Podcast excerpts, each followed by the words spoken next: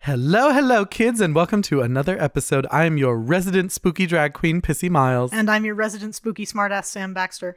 And this is my spooky gay family.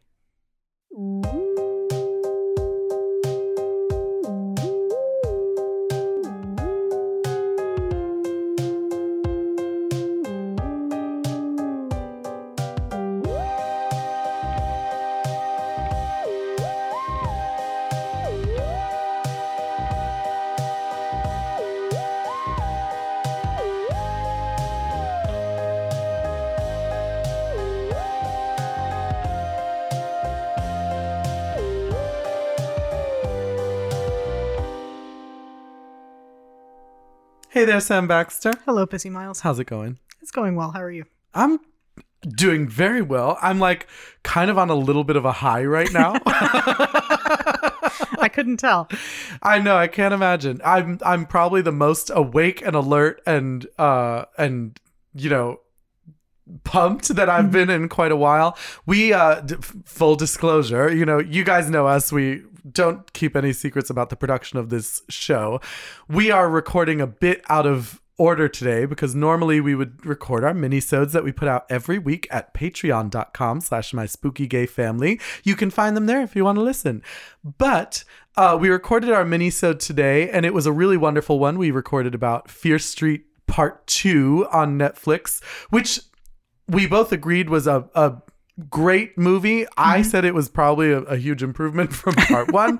And you can check it out if you want to listen on Patreon. But then we had a very wonderful scheduled interview with one of my favorite people in the entire world. She is probably my biggest inspiration as a drag queen. She is one of the funniest people, I think, in the world. I can definitely see that. Have you ever seen her live? I haven't. I had never really known much about Jackie Beat until very recently. Really? Really. Well, we are, of course, talking about the amazing Jackie Beat. I just dropped the lead. No, listen, that's how it goes here at my spooky gay family. Jackie Beat is one of the best performers in the world. One of my favorite drag queens. She is one of those people where, like, I still remember the first time I saw her live. It was just like... It was kind of like what she was talking about with Carrie in the interview. Mm-hmm. It's just kind of magic. Like seeing someone do what they do so well. It's like, if you have the opportunity to go see Jackie Beat, don't ever hesitate. Click the buy button, get your tickets, and go. She is just irreverent and funny and so smart. You know, one of my favorite things about Jackie is she's a parody queen like me, and really I'm like her, if I'm being honest. And she writes filthy, disgusting parodies, but they're so smart. They're so smart because it's like, if you listen to one of my favorite parodies of hers is a parody it was a Christmas parody she did of Taylor Swift's Look What You Made Me Do. Okay. And it's called Look What I Made For You. And it's about like homemade Christmas presents. Oh, I think I might have actually heard that one. It is so fucking funny. The rhymes are like, they are next level. She is a brilliant lyricist and such a gifted comedian. So I don't have enough nice things to say about Jackie Beat.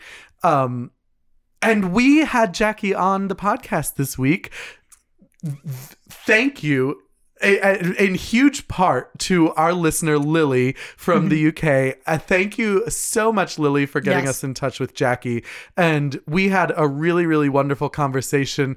And at times, it was even about the topic at hand. Yeah, I think there's a good solid 5 minutes about Carrie in there. At least 5 minutes. We had Jackie on to talk about the movie Carrie from 1976. It is a classic horror film by Brian De Palma. And it was directed, obviously, by Brian De Palma, written by Lawrence D. Cohen, and based on the famous novel by Stephen King. It stars Sissy Spacek as Carrie, Piper Laurie as Margaret White, and Amy Irving as Sue Snell. Which is such an odd credit. Yeah. Because it's like, of all the teenagers they picked, they picked Sue. And I'm like, but why? Well, I mean, she is the only one like alive at the end. I know. She really is. I'm also going to say there are notable appearances. Yes. There are notable appearances by the one and only PJ Soles of 6 times yes. Halloween. We love PJ Soles here at My Spooky Gay Family. And one of my very favorite people in the entire world, mm-hmm.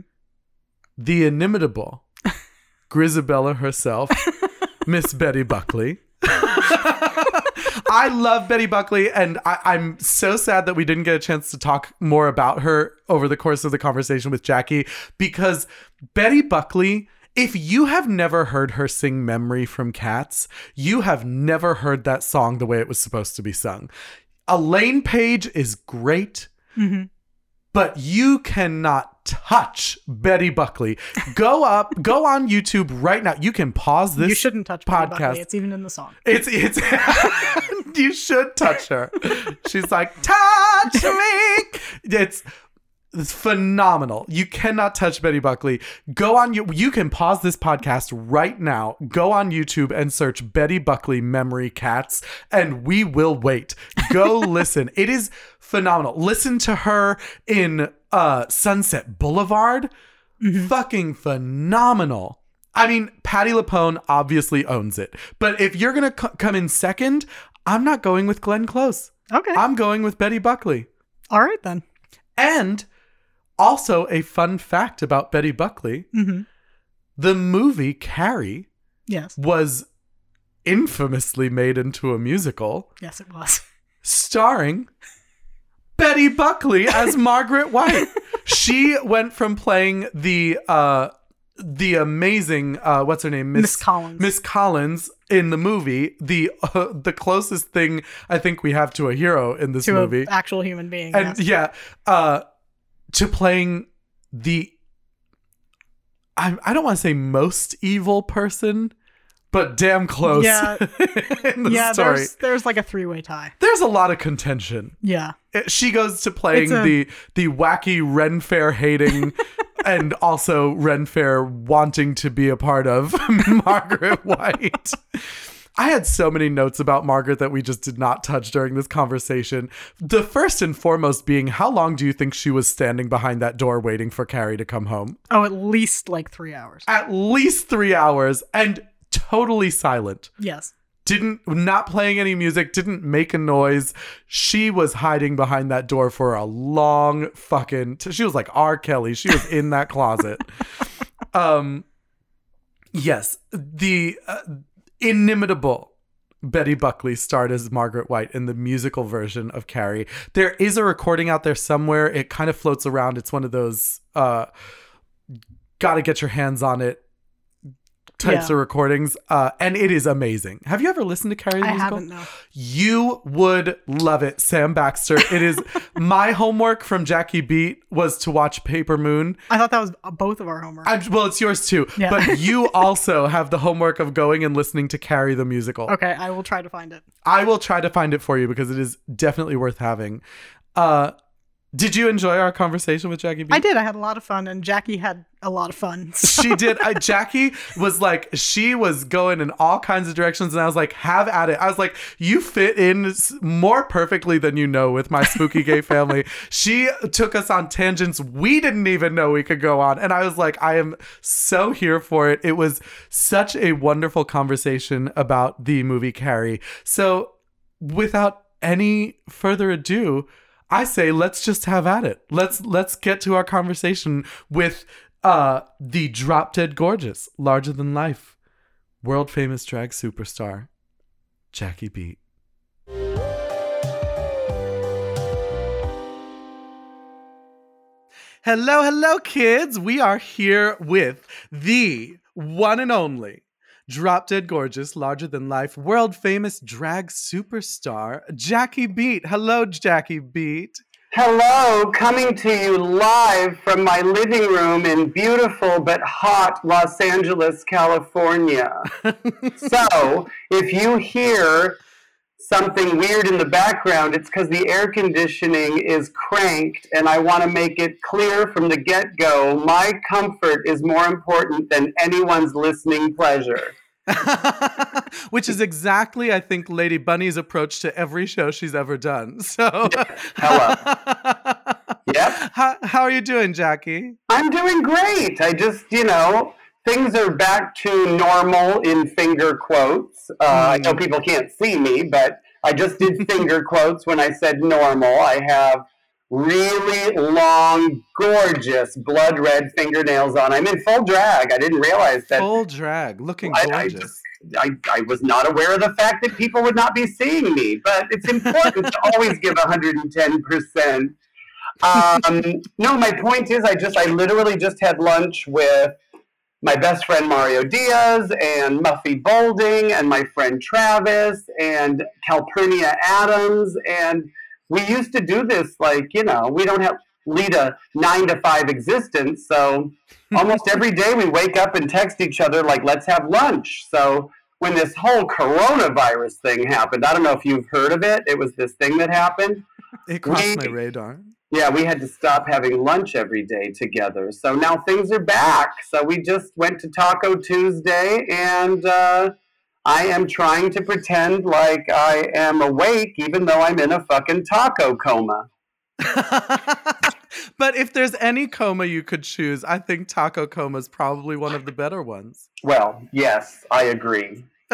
As a diabetic, I will say firsthand, taco definitely beats the alternatives. Well, I have to tell you, I try to be pretty good. I have learned, we're doing the Golden Girls Live right now. Mm. And we literally just did, 7 shows this past weekend, 1 on Friday, 3 on Saturday, and 3 on Sunday. We do 3 p.m., 6 p.m., 9 p.m. It's called being, a money-grubbing whore. And then on Sunday, I did my brunch, Clowns and Carbs, at noon. And I have just learned that if I don't eat sugar or carbs or flour, I really don't, I feel better. I'm not lethargic. I don't have inflammation. I don't feel all achy and pain. I don't feel aches and pains because I'm 57 years old and I roll out of bed. I'm going to be 58 on July 24th. My goodness. I have the same birthday as J-Lo. It turns out if you're born on July 24th, you get a big ass. But my point is that we're doing all these shows and I need to, not like I'm an athlete, but I can't work against myself anymore. That's why I don't drink. I don't do drugs. I try to eat healthy. So even when we go to Taco Tuesday, I really do have a point. I order 2 or 3 tacos and then I just empty them all out onto the plate, put some salsa on it and essentially make a big taco salad without eating the, taco shells. Isn't this fascinating, everyone? It's riveting, let me tell you. Honey, this is how old people talk. It really is. And it's funny, we talk about this shit on the podcast all the time because, like I said, I changed my diet very drastically about 6 or 8 months ago because I've been diabetic for 30 years and I just started acting like it. And so I stopped eating carbs. I don't eat almost any complex carbs anymore. And I talk about this every week and I'm like, people must be so fucking tired of hearing about me talking about bread and cheese. Although I will tell you, if you want a really good taco shell alternative, you can make taco shells using basically fried cheese. Oh yeah. Have you done it? Honey, who do you think you're fucking dealing with? I know all the hacks. Now, can you have, when you see these things on Instagram, these ads, and I don't know if you've, ever ordered anything from Instagram, but usually it's shit. It's, pardon my French, but usually it's Chinese shit. Anyway, and that's not racist. It's made in China. It's from China. It photographs well, and then you get it, and you're like, oh, okay, that's how it's so cheap. But yeah, it's the wish.com shit. Exactly. I saw an ad for these little street-sized tortillas that are 1 net carb each. Oh. And I ordered them. They come, you can freeze them.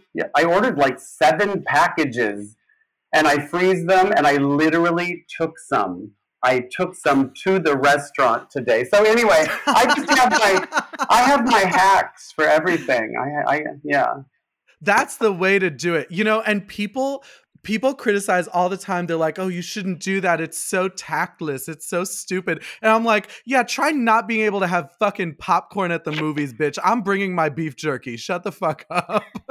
Listen, at a certain age, we all become Sophia on the Golden Girls. Like, who gives a flying fuck what anybody thinks? Exactly. But you very famously played Dorothy in The Golden Gals, right? I do. It's The Golden Girls with a Z because we don't want to get zooed. Zooed. Yes, and I do this voice, you know, and I'm like, she didn't really sound like this, but you have to give people what they think they remember. Exactly. Yeah. It is you and Sam Pancake and Sherry Vine and Drew Droege, right? Yes. And in this particular one, our friends Mario Diaz and Roz Dresfeles are our special guests. They play the... You know Roz Dresfeles, don't you, Sam? No, I don't. You'd never heard of... Roz has another really great podcast. It's called Ghosted with Roz Dresfeles. And she's a really awesome drag queen from LA. And does she play the lesbian daughter in your production? Is that how it works out? She's not a lesbian because she ends up in bed with Dorothy's son. She plays Rose's daughter. Right. Bridget, and she's kind of uptight, and they seem like opposites, and then they end up sleeping together, and it's, you know, very scandalous. But Roz is, oh my God, her podcast is really good and very spooky, so right up your alley. And, right up our alley. Yeah, she's on a bit of a journey right now, so... I don't know if she's calling herself a drag queen anymore, and I'll leave it at that.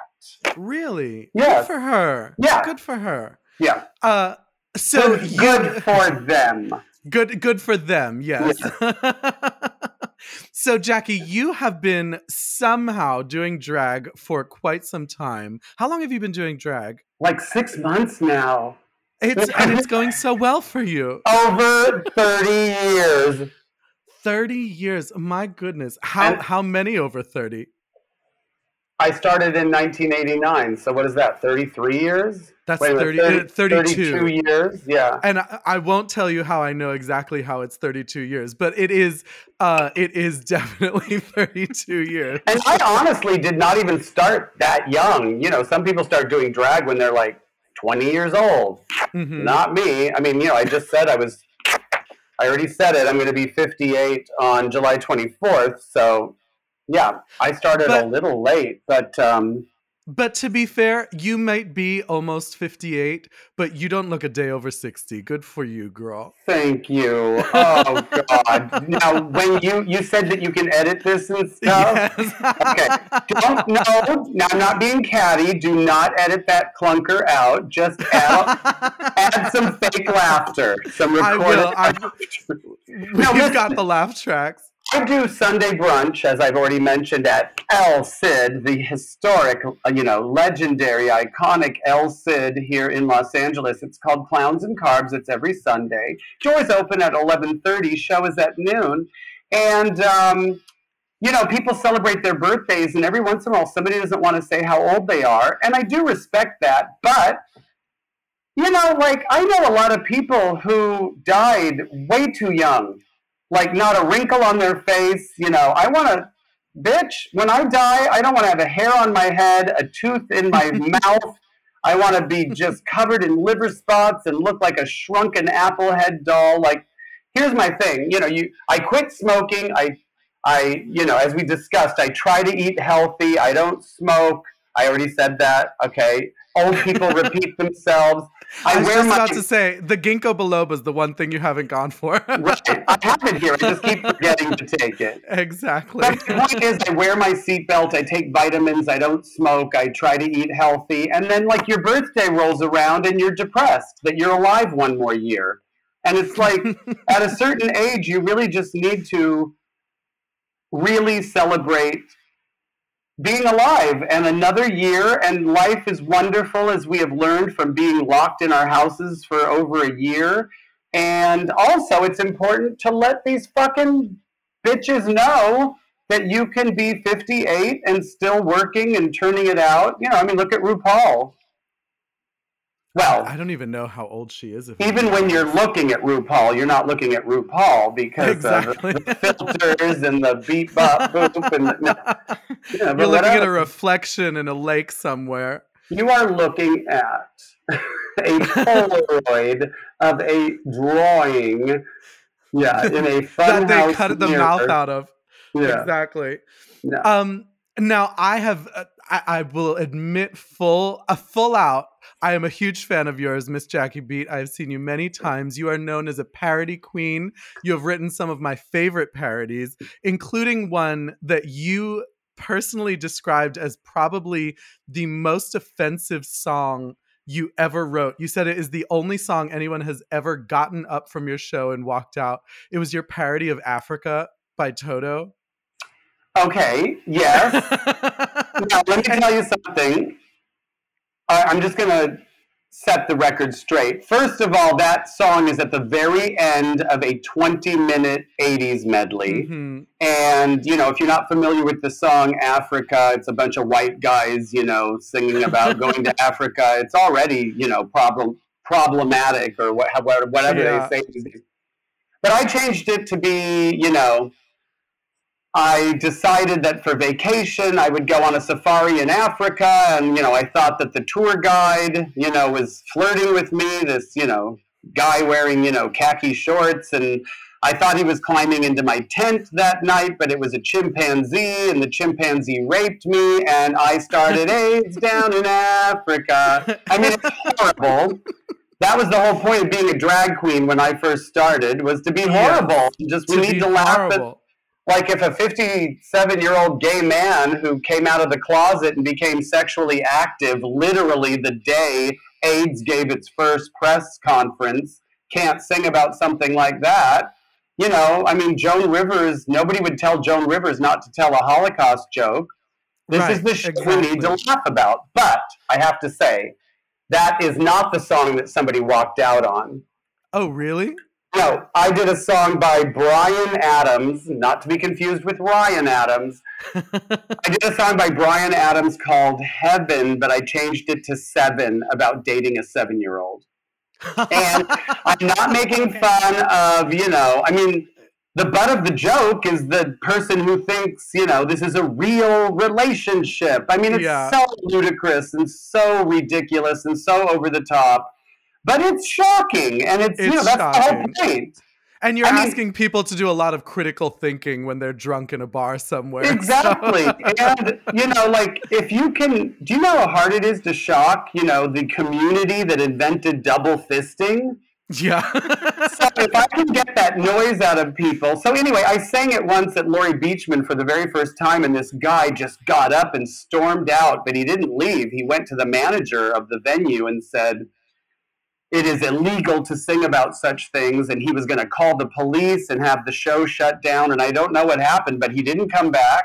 I learned this later, and the show was not shut down.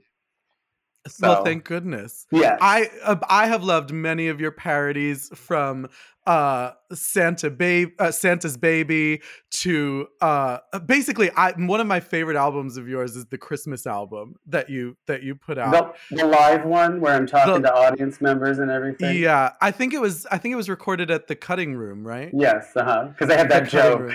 Yes. Welcome to the Cutting Room, which was also my nickname for the attic when I was a teenager. I used to walk up the stairs and cut myself and ask, can't even feel anything anymore, Jackie? I remember every joke I've ever told. Do you really? Do you have one of those brains that you can just pull things out? It's funny because, Bianca did a show called Rolodex of Hate. Mm-hmm. And in interviews, I used to talk about that. I used to say I have a card catalog in my head. So a lot of it does come to me right off the top of my head. But if I can't think of anything, I have all these, pre-existing little sassy, snarky comments that I can make. And so she stole that from me. I invented that. Anyway. And we'll keep reminding her. Oh, constantly. So, Jackie, you have been working as a drag queen for a very long time. You have famously been a writer and a comedian. You have written for Joan Rivers. You have toured with Roseanne, where you opened for her, which is amazing. Do you have something in your career that stands out as like your biggest personal accomplishment? You know, people ask that a lot, and it's really difficult. You know, there are different things for different reasons. I mean, obviously, like doing wig stock in front of like, God, I don't even know, like literally 20,000 people, you know, just that energy, you know, making an Aaliyah joke a week after she died in a plane crash and having 20,000 people boo me. That just, you know, that was a highlight. No, that is a rough one. I said, I want to say Lady Bunny is a slut, but she goes down faster than Aaliyah's plane. And it was just too soon. It wasn't funny. But no, and then, you know, obviously, like, you know, working with Roseanne was a lot of fun. And, you know, touring with her. And, but it's just kind of weird. I just, like, I think if you...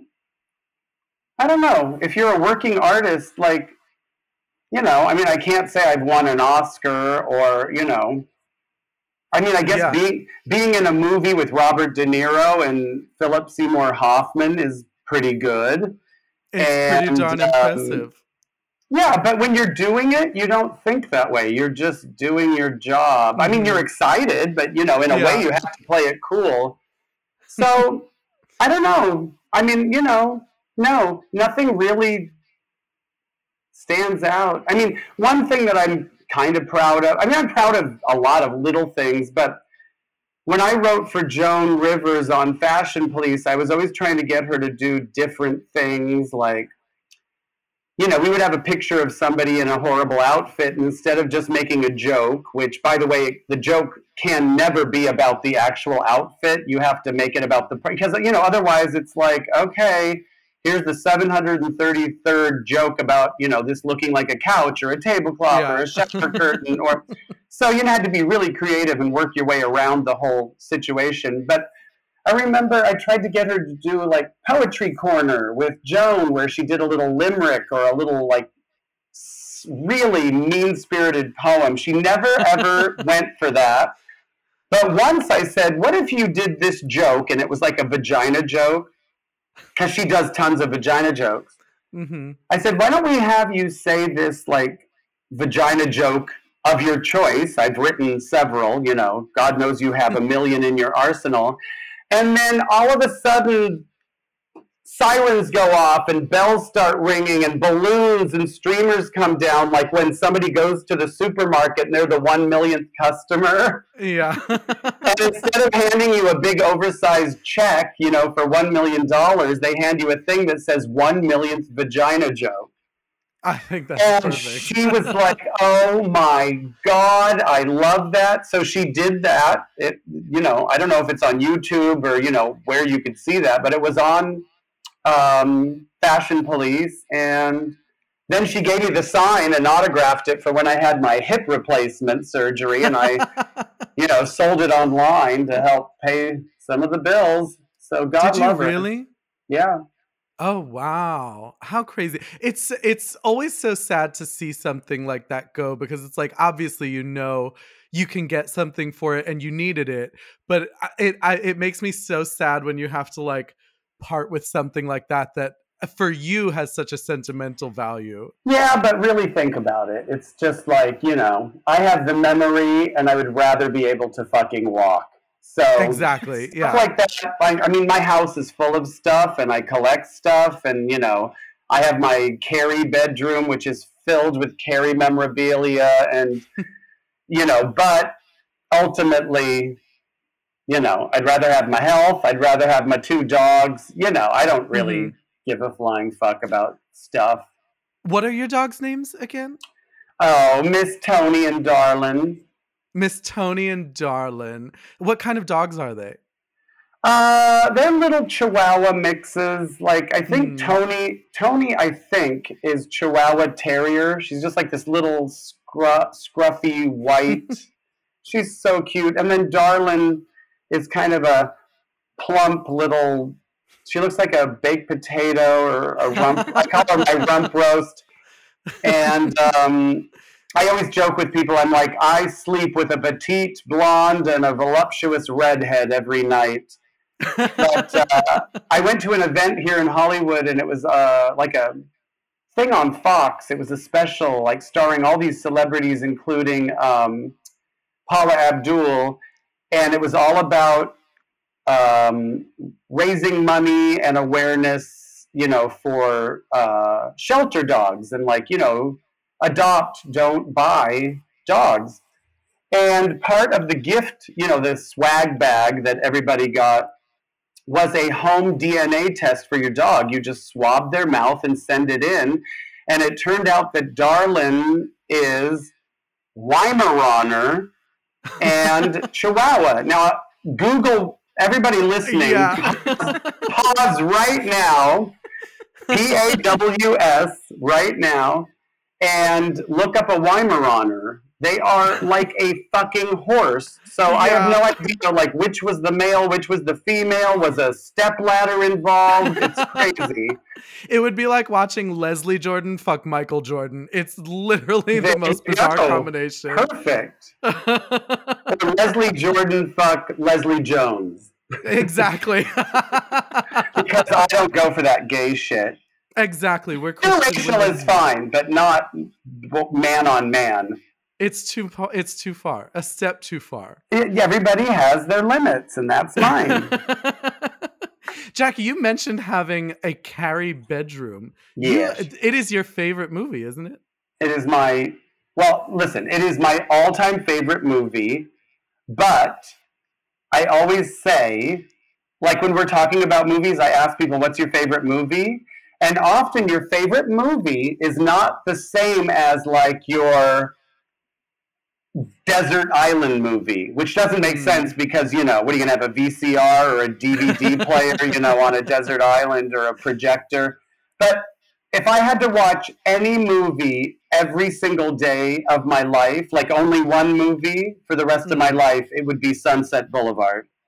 Because I just love that movie, and it's so satisfying in so many ways. It's like funny, it's tragic, it's campy. It's just, I just love it so much. I think it's like perfect. Carrie is the one that really, you know, I saw it in the theater when it came out in 1976. That's how old the bitch is. It's my favorite because it really just changed my life, to be honest. It changed your life. How would you say it changed your life?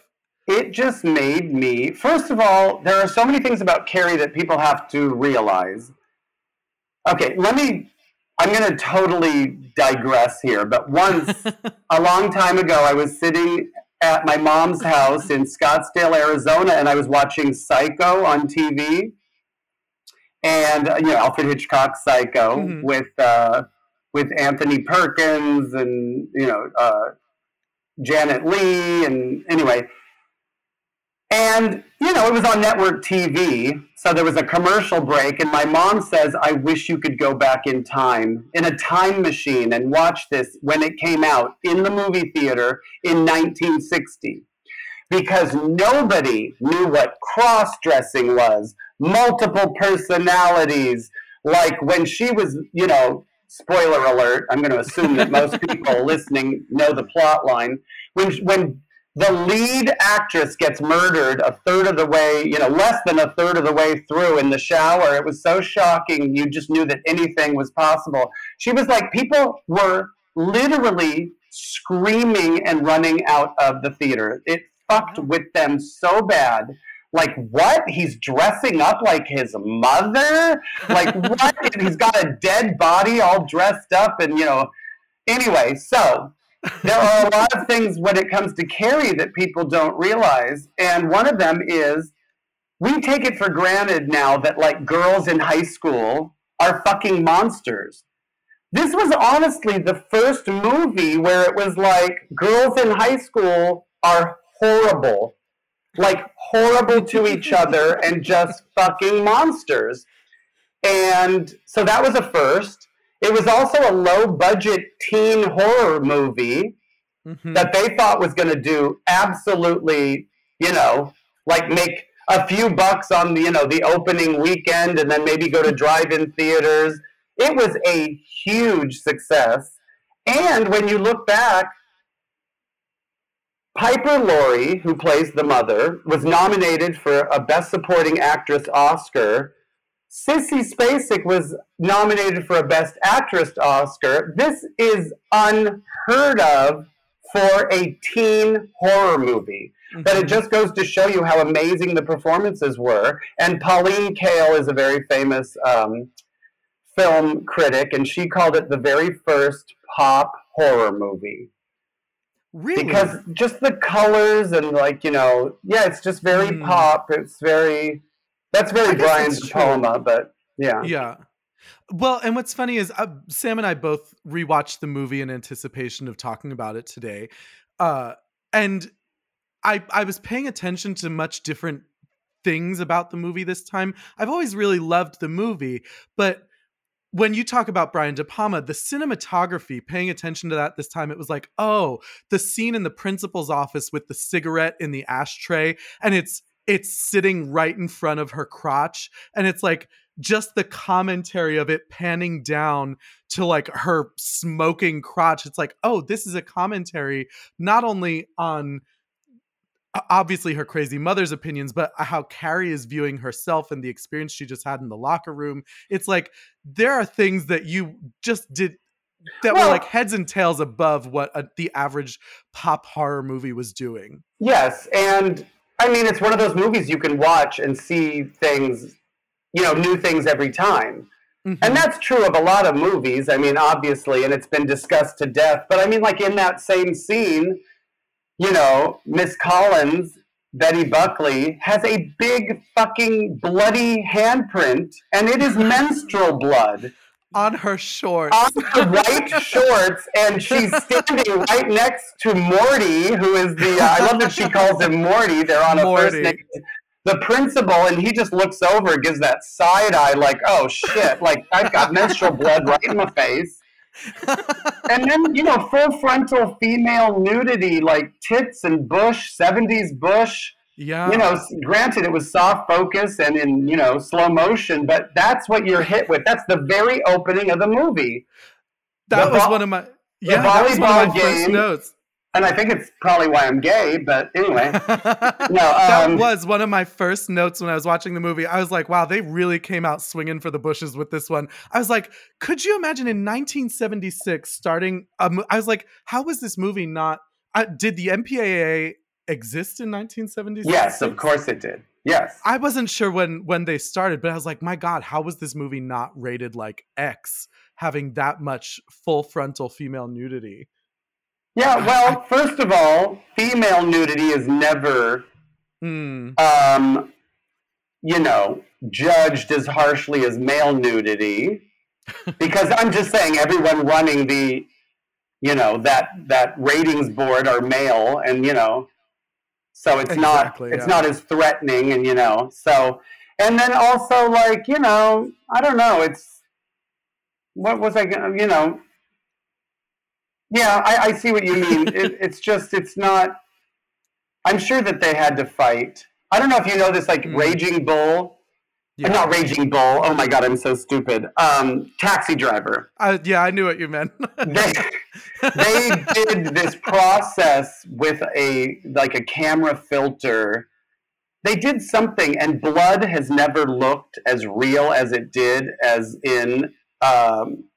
in Taxi Driver. And literally, it was so disturbing that they gave the movie an X rating just because of that blood, and like they put some filter on the camera that just made it look darker and more saturated, because, you know, I mean, look at like the original Suspiria and even Carrie. It's like, you know, in Suspiria, it literally looks like red tempera paint.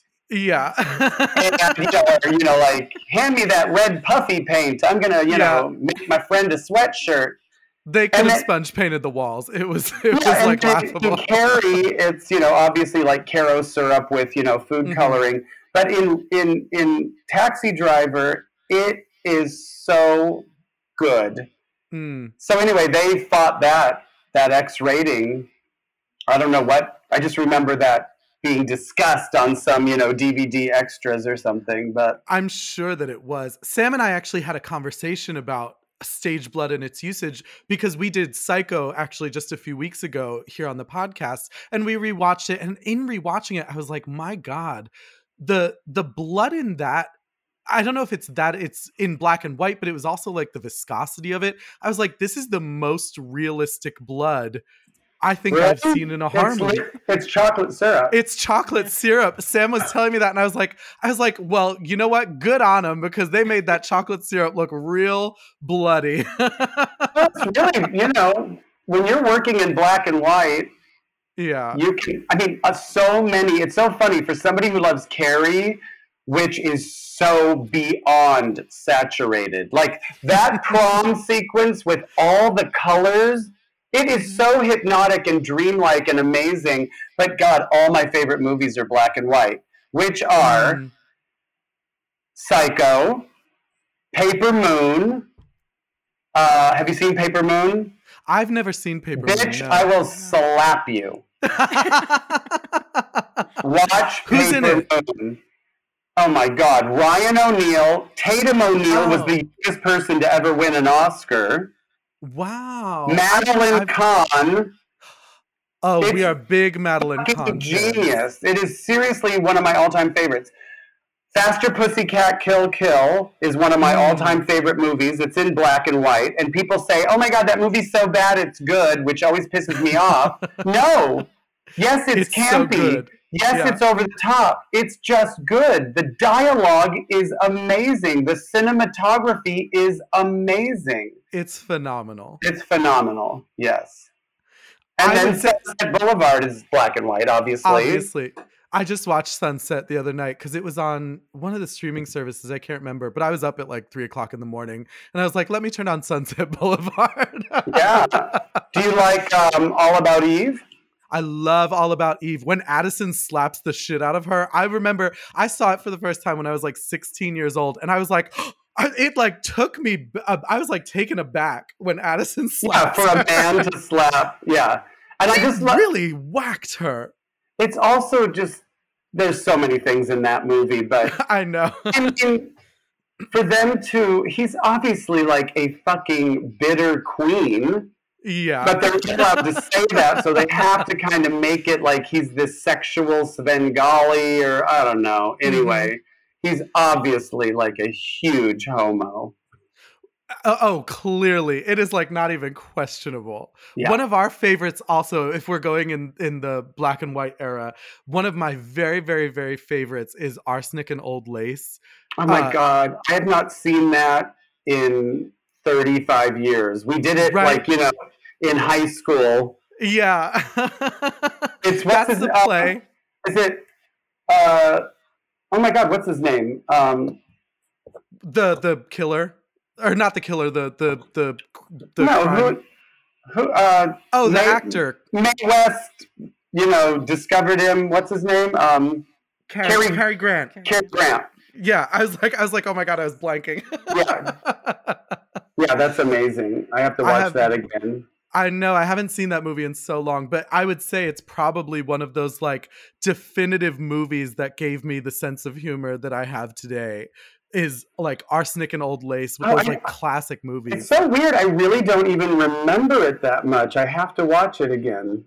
Oh, it's so good with Teddy running up the stairs every time he says tally ho and just charges up the stairs.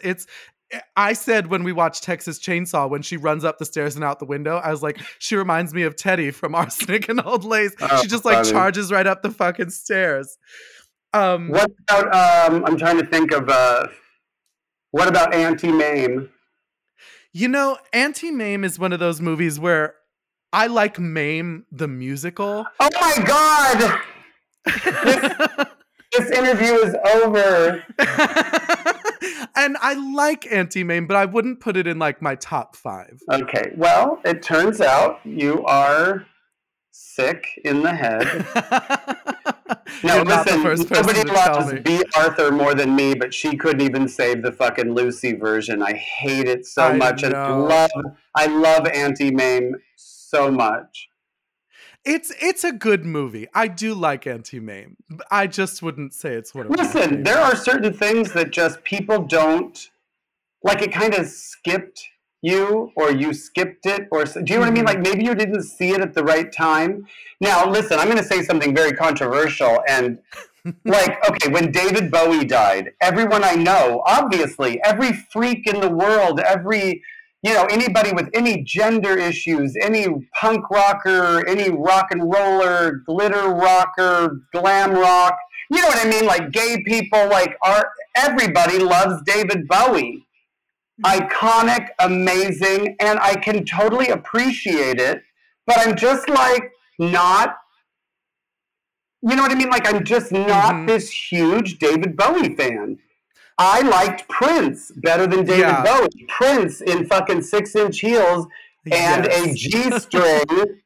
You know what I mean? Like, for whatever reason, I'm sure it's just one of those things where it just, I didn't listen to it at the right age, or it just didn't get under my skin somehow. And listen, I love discovering things, you know, at a certain age, like, okay, 2 movies that I had never seen until just recently, like a couple years ago. I'd never seen Chinatown. Mm-hmm. And I just thought, like, oh, like, it's some crime movie. Like, I don't even, like, I just had it all figured out. I'm not going to like this movie. Oh, my God. I was completely blown away. That movie is everything. It is a great movie. And then the other one is 2001: A Space Odyssey. I had never seen it, and I watched it on a plane coming home from fucking Australia. So I didn't even see it on a big screen. I saw it on this little thing, you know, on a plane. Un-fucking-believable. I love Stanley Kubrick so much. Because even if the movie isn't that great, I don't know if you can hear it. My ice machine is like knocking.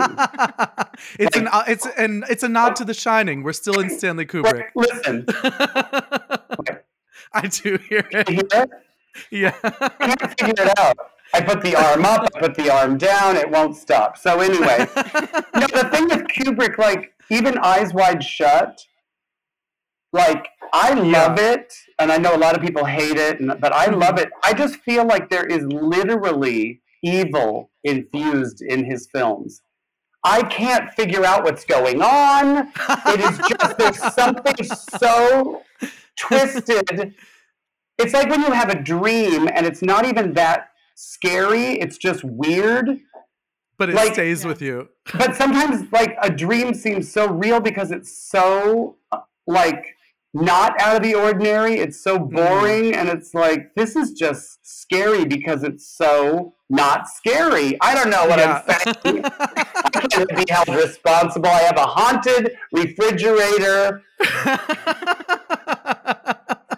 Do you, you know, speaking of Stanley Kubrick, are you a big fan of The Shining? Yes, of course I am. Yeah. Yeah. Do you consider yourself a big horror fan? I am. You know, the older I get, the more I don't like seeing... I don't like... First of all, I hate, like, the sort of torture porn. You know, like, I hate Saw. Yeah. I am just such a purist. I mean, listen, I'm just an old bitter bitch. Let's just be honest. So if you remake any movie that I like, you're already fucked. Like, the remake of Carrie was the worst thing I've ever seen in my life. So Why even bother? Yeah. And, like, remaking, like, The Omen and Amityville Horror, like, these movies were fucking amazing. I know. And why can't you watch Amityville Horror and, I don't know, be inspired to do, like, something similar, But, you know, it makes sense that these studios just want to, you know, they own the property, so they're just going to, you know, slap that name. They think that it'll sell a bunch of tickets, and it usually does. I hated The Conjuring. Really? Hated it. All I did was sit there and go, okay, yeah, okay, The Exorcist. Mm-hmm. Yeah. You know, like it's so derivative. Like it only works. It's like when Lady Gaga first came out. It's like it only works if you've never seen fucking David Bowie, Madonna, missing persons, you know. Yeah. And you know, she's supremely talented, and I'm not saying I don't like her, but when she first came out, it was like I've seen all of this before. You know, so but like that fucking Annabelle doll. Like, can you just say it? The bitch is not scary. She's really not. She's not scary. It's like, can we just admit Annabelle is not scary and heck, Lena is not pretty? They do look eerily similar. Oh my God, have you ever seen them in the same place together at the same time? Never, not once. There you go. Never, not once. My goodness. You know, I'm going to ask a question, and this is, we haven't even gotten to Carrie yet. I'm going to ask a question. This is going to be definitive about how we move forward. What are your thoughts on Scream? Don't like it. Jackie Beat. Oh my God. I was just about to buy tickets to your holiday show. How dare you? Listen to me, bitch. This is a 7-layer dip of reasons. First of all, and I know this is going to sound delusional, but this is the fucking truth. I wrote a play called Scream Teen Scream, and it was about all the cliches in horror movies. You just hooked up with the guy who delivered the pizza. You're a teenage girl who just had sex. You're going to die. You just smoked a joint. You're going to die. Like, you're it was dead. Just, you know, like, so it was just all about that sort of, like, humorous, you know, like, every horror movie trope. And Kevin Williamson came to see that play. Maybe more than once, if you believe some people. And then, like, literally a year or two later, he wrote Scream, and, you know, it was huge. I don't like... It's too funny. And I love funny, but I don't know. It just doesn't scare me at all. So, and I don't think it's funny. So, to me, it fails. It doesn't succeed on either... On either level. Right. Like, it's not funny enough to be actually funny. It's not scary enough to actually be scary. I hate the killer. Like, the look is the lamest thing I've ever seen in my fucking life. So, no, sorry. And again, you know, it's kind of like, you know, people can't believe that I'm not, like, a big fan of Mean Girls. I just don't kind of like, I was just maybe a little too old when Mean Girls came out. I love Heathers. Heathers changed everything. I love that mean-spiritedness and, like, you know, shock value and just really dark humor. But just certain things just don't work for me. And I really, really, really hate it when gay people, or anyone for that matter, make eye contact with me. No, I hate it when... I hate it when, like, gay people or queens or anybody or, you know, girls say, you can't sit with us. Because it's so annoying. I mean, I get it. It's from a movie. Like, but, like, that's such a horrible fucking message. I know. Like, why do you want to be this exclusionary cunt? You know? Like, you can sit with us. Me and my friends, we really are that way. Like, come sit with us. Right, we're the weirdos, we're the losers, we're the misfits. So do you like The Craft, then? The Craft is good. The Craft is a good movie. Yes. And I think probably for the reasons you're saying. And I think if I had to, like, give my, like, drugstore psychology guess as to why gay people love this, I think it's because so many queer people were bullied so severely growing up that being able to be part of a now exclusive group makes them feel powerful. I would be willing to bet that that's why queer people of my generation took so strongly. I mean, why do I love Carrie? Because people who bully her get fucking thrown against the wall and, you know, electrocuted and, like, cut in half. And, you know what I mean? It's like, honey, if I had that, if I could do that in high school, like, the class reunion would have three people there. And I'd be one of them. You know, because the moral or the theme of Carrie is don't mess with the freak. Exactly, yeah. You never know who you're dealing with, bitch.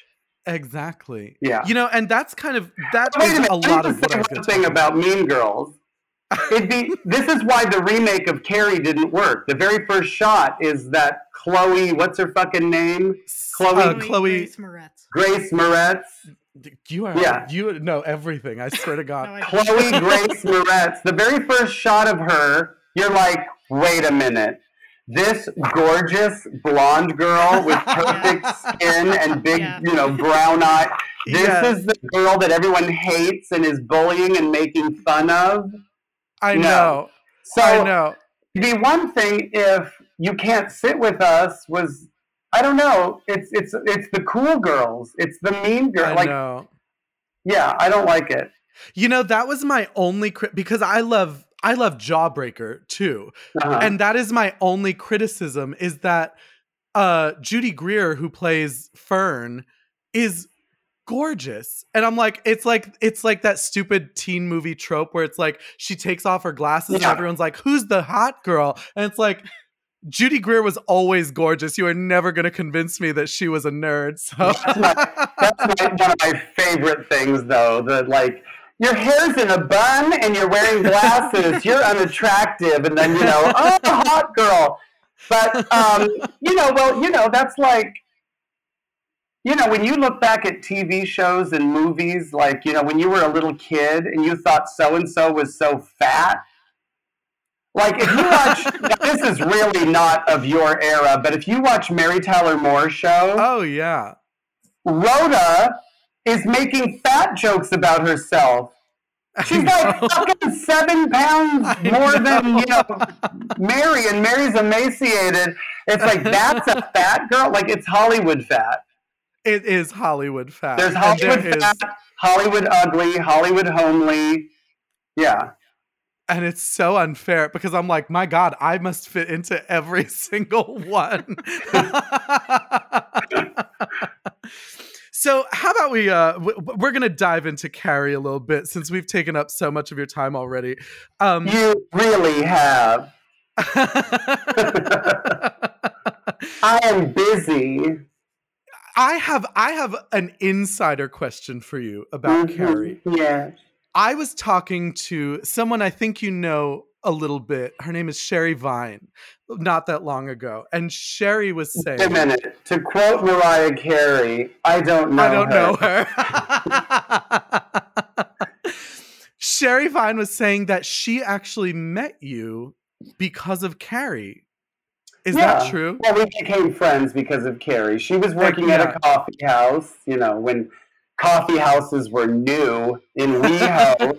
I think it was called Six Gallery, and it was like, you know, a gay art gallery, which means, you know, horrible artwork. Yeah.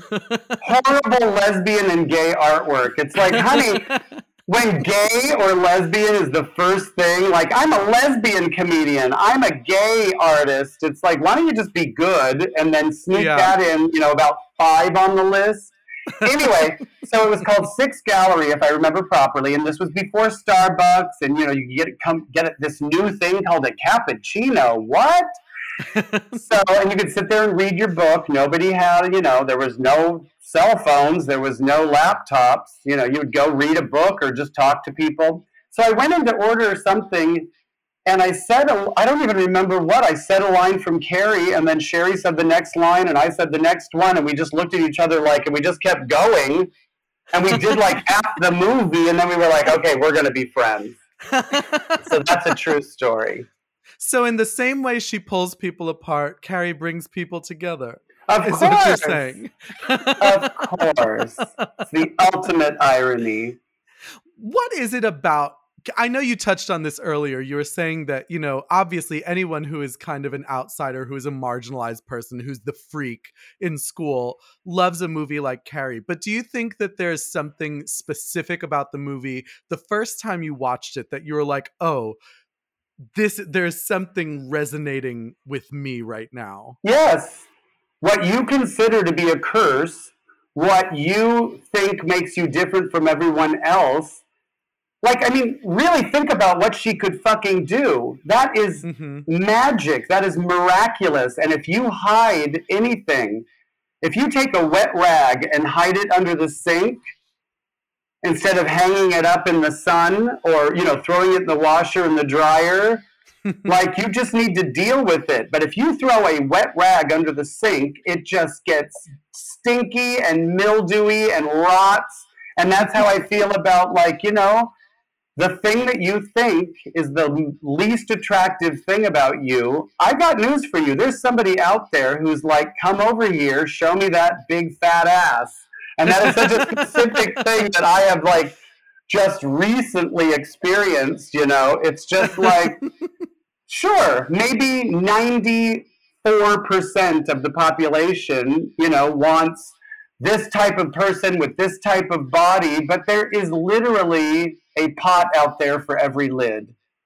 And, exactly. And when it comes to being gay or whatever, you know, whatever letter you are in the now complete alphabet of LGBTQA plus, you know what I mean? Like, I'm watching it and it's just like, no, do not. It's so funny, you know, because Margaret White, her mother, played by Piper Laurie, is so biblical.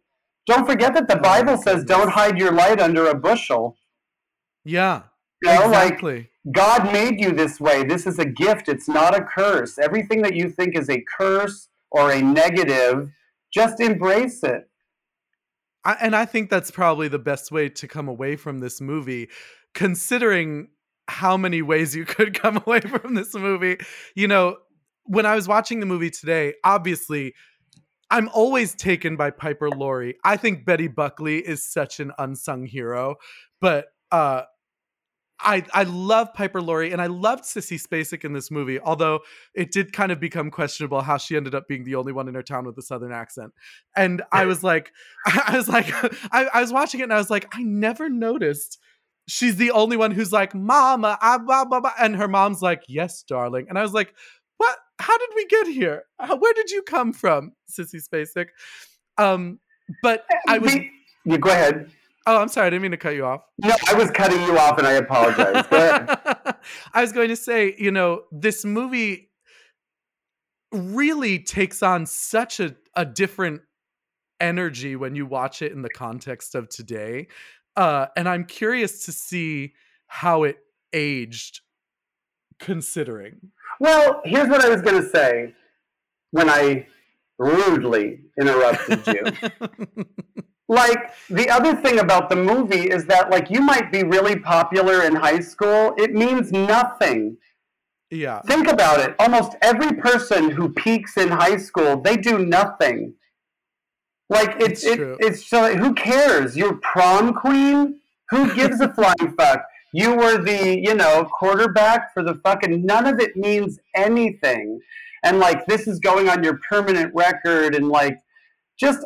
all of it is, especially for someone like me, it's like, I don't care. Like, you, all of a sudden it dawns on you, I don't care what these fucking people think. It means nothing. It's all fake. These people are on their, you know, third divorce with their hideous kids. You know, they're always like, come to the class reunion. It's like, first of all, no. Most of you were assholes to me. Yeah. And... I get paid to make the party better now. So, exactly. No, you don't get this. I mean, listen, some people loved me in high school. I'm not saying, but it's just all fake. It's just like, you know, who gives a shit? Like the blonde, you know, Nancy Allen, who I know, she's a friend of mine.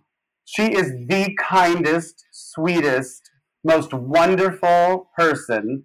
So it's crazy that she's, you know, famous for playing like this monster. But her character is gorgeous. Like the body, the teeth, the blonde hair, and she's the monster. And she's talented. I've never seen someone talk with their mouth full that articulately. Oh my God, right? Well, you don't see it in the movie either. And that's another thing is I heard they had to do that. Really? So that... Because, so it kind of was like, yeah. Oh, she's doing what you think she's doing. Don't give us an X rating. Because I think it was slurping noises, if I remember correctly. And they added that later. Like, oh, I hate Carrie White. It's like, yeah. We're having a conversation and you're sucking my dick? Okay. Because she was literally like bobbing up and down. And she's like, right, Billy. And I was like, she must have some kind of skill that I am seriously lacking. Because... Yeah, she's like a ventriloquist. She can throw that voice as well as she can throw that booty. Yeah. My goodness. Yeah, I really love that about her because she really is just a crazy see you next Tuesday in this movie. But it's nice to know that in person she's a good friend and a good person. I mean, off the charts, the sweetest person I've ever met. Second only to maybe Elvira, Cassandra Peterson, is the nicest person. I mean, she's got the little gay man trapped inside her, so she's a drag queen and she will make, catty jokes but she's the nicest person. I love women and that's all I've heard about you. All my, all of my favorite singers and actors and, and comedians, it's all female. I love that energy. And, I mean, I'll be honest, like Joan Rivers was nice. Yeah. For all of her, she was actually like a very, very generous, kind person who gave so much to charity and did so much. So, yeah, I mean, be a bitch on stage and be nice in real life. That's my fucking, motto. That's the secret. And I think, honestly, this is something I was going to say before, and I didn't want to interrupt you. When you were talking about the mentality of high schoolers and how vicious they can be and how evil they can be and how being the weirdo is the good thing because it kind of lets you escape from that a bit. I think that's why some of the drag that's happening now is less interesting because drag is so much more mainstream that it's almost becoming that kind of cliquish drag where it's like, you don't need to be an outsider. You don't need to be a weirdo to do it.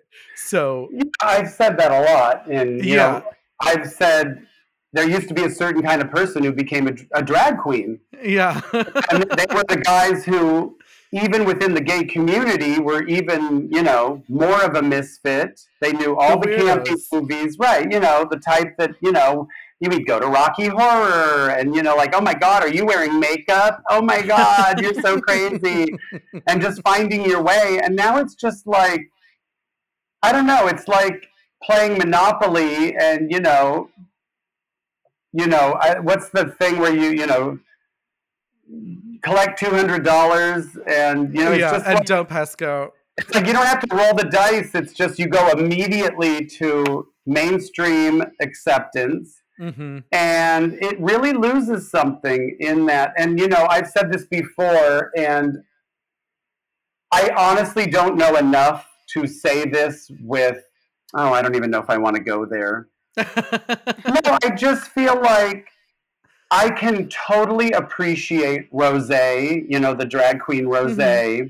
Mm-hmm. But there's something to me that, like, I know this sounds, and I really don't want to be like attacking another performer, right? Yeah. But to me, it's like that's not a drag queen. There is something, and listen, things need to change. They need to evolve, right? And I love weird more than anything. I love Tammy Brown. I love Sharon Needles. I just love Alaska. I just you can like rewrite the rules and That's what doing drag is all about, no rules, warp things, twist it. But when I see Rosé, I can see the strings.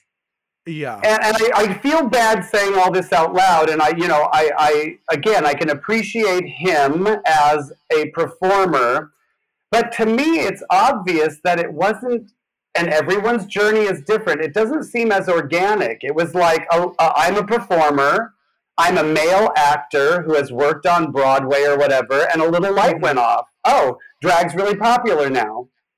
Yeah. I will do this character. So that's, and I see that a lot lately, just something is missing. And then you have these queens who, I'm very egotistical, so I'll say I see them trying to do what I do, which is, be bitchy or come for the audience, But what they forget to do is make fun of themselves first, and then do it with affection, do it with intelligence. Like, you can't just walk out into the audience and, start calling everybody a cunt. Hey, you bitch, you're a cunt. Yeah, it's just like...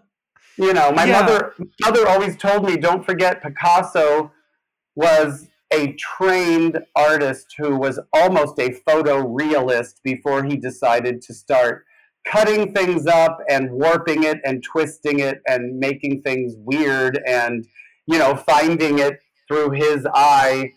So that's why, I sing live and I know that not everybody can. But that's one of the things that I think works is that I sing a song that, like, the original is so heartfelt and I can sing the fuck out of it. And then I make it about something horrible or just something that, like, maybe it warrants one line in a song, but the whole song about, I just did Stevie Nicks' Stand Back as back fat. About how the bra strap gives you back fat, and it, when I was doing shows online, thank God I didn't have to like turn around, and if you see me from the side, you're gonna throw up, and just keep going and just layers of joke on joke. So again, I feel a little bad. If Rosé heard this, I wouldn't want her to have her feelings hurt. I'm sure she wouldn't. I know Rosé relatively well. We both work in New York City these days, so... Am I wrong? Like, I don't know what her... I love Rosé. I think she's a very sweet person. I don't want to say anything mean about her, but... No, you're saying, but I'm saying, like, when you look at other drag queens and their road to... becoming a drag queen and their evolution and working in bars night after night. Like, wasn't it a different journey or am I wrong? It was similar, but she kind of went through the same thing that everyone in her girl group, Stephanie's Child, went through, which was that, like, one day they were nobody and then the next day they were somebody. And I'm not gonna say that they're not talented. They're all talented singers. Well, I'll go on record right now and say they're nobody. No, I'm just kidding. That's what people want from me, or they ask for their money back, even if I know. But I do think that there's something to be said for the fact that, like,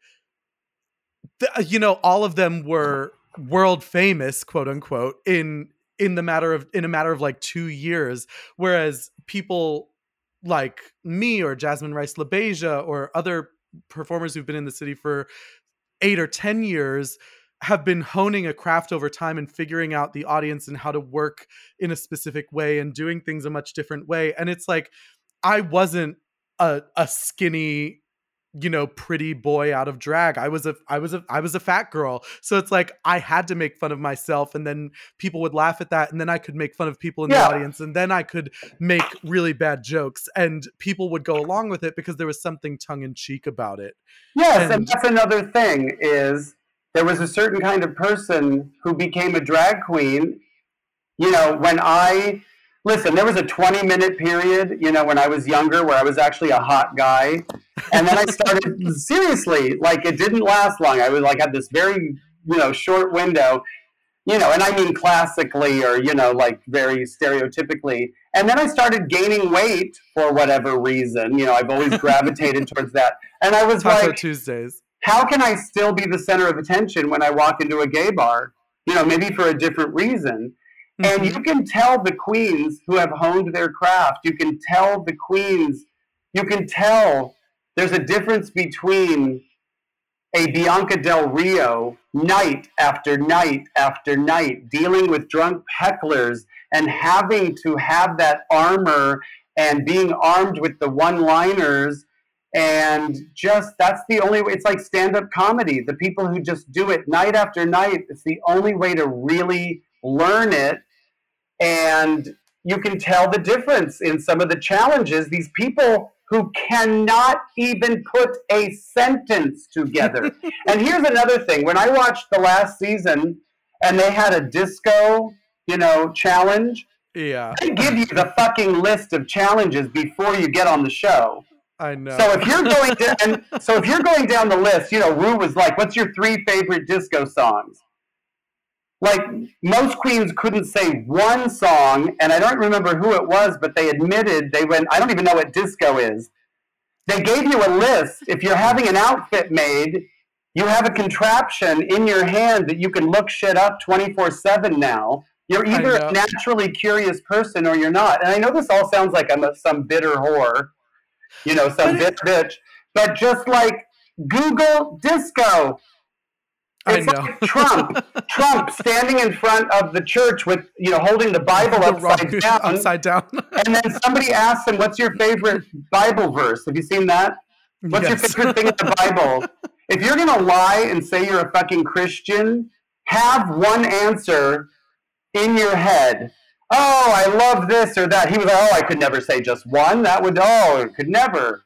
But what's one thing in the Bible that really inspires you? I would never. That's personal. It's like that's too personal. Yeah. So anyway, be as well versed. Being a drag queen and not knowing what disco is should be punishable by death. I 100% agree, and you should have some familiarity with most of the music that came before your time. At least a familiarity enough to know it. And to be able to do something with it, because that's what I love so much about drag is taking something and fucking it up and changing it and making it something it wasn't. But well, it's all, it's like you said, it's all about pop culture and like what came before you. And if you don't know that, if somebody says, "How's your head?" and you don't know that things can slip through the cracks, obviously, and not everyone knows everything, but to not know that that's a fucking line from, Mistress of the Dark and it's just weird. Or even just that she's setting you up for a joke. She literally put the ball up in the air and you just watched it hit the ground. And it's like, come on, go half the distance with us. That's why I always say when I see these really young, pretty people becoming drag queens and you ask them about these things and they have no idea. I'm like, girl, leave this to the ugly girls. Let us have our moment. Stay in your lane. You go be pretty. You're fine. You don't need this. Come back in a decade when nobody wants to fuck you. Here's my thing. First of all, passing, which I know these are all phrases that people don't use anymore. Yeah. But being fishy or passing, all these things that you're not allowed to say anymore. That's a parlor trick. What is this, 1967? You're going to pull your wig off at the end of the song? Oh, my God, it's a man. This is outrageous. I was, what an amazing, illusionist.